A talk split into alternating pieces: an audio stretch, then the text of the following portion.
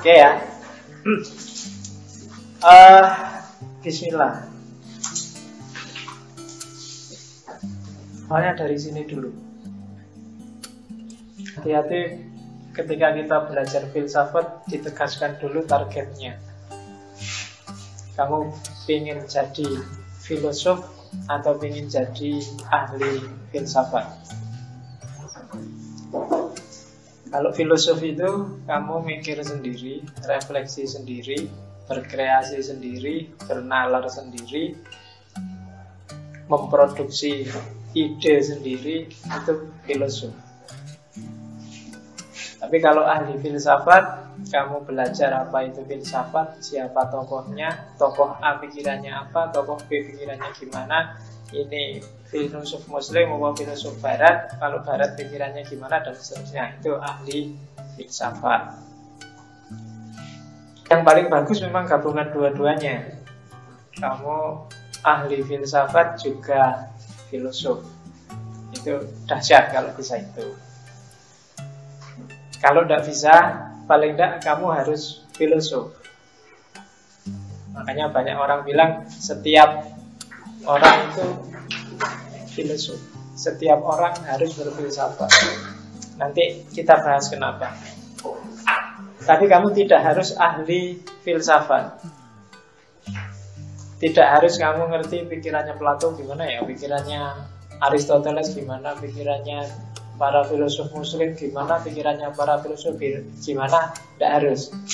Kecuali kamu memang ingin ahli di situ. Cuma memang untuk jadi filosof yang bagus Penopangnya teori-teori filsafat yang dikeluarkan oleh para ahli filsafat. Makanya tadi saya bilang Kalau kamu filosof sekaligus ahli filsafat Itu jos, bagus. Tapi kalau tidak bisa, yo filosof aja. Jangan sampai filosof aja enggak Nanti saya jelaskan kenapa orang harus jadi filosof.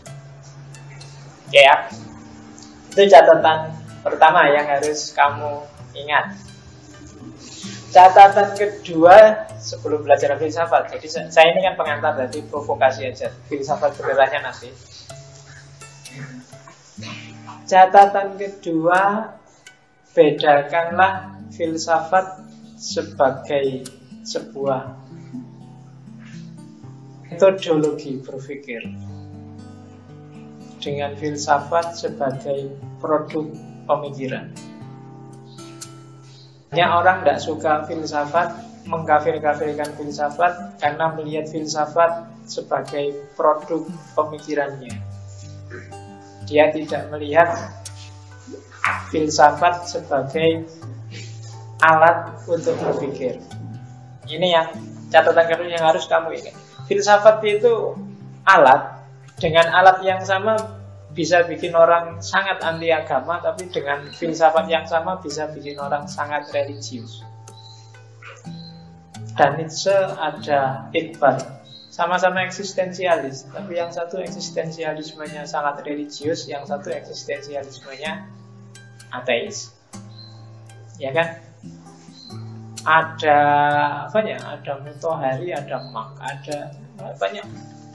Yang kayak kayak gitu banyak. Maka kalau ada orang anti filsafat biasanya dia melihat filsafat as produk filsafat sebagai produk pemikiran bukan filsafat sebagai alat berpikir.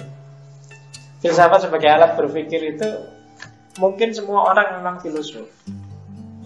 Karena memang tidak ada metode standar baku. Ini loh metode filsafat itu nggak ada jadi kalau kamu belajar filsafat barat, filsafat Islam akan tahu bahwa ternyata setiap tokoh itu punya gaya sendiri. Punya alur berpikir sendiri yang masing-masing orang beda-beda. Oke, itu catatan kedua.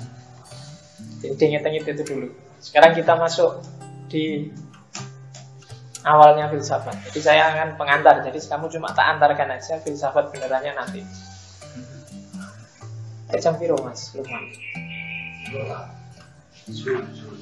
Suwi suwi. Belajar filsafat mabuk kamu. Eh? Iya kamu enak dengerin aku sih ngomong. ya, saya nyampe nyampe. Kalau selesai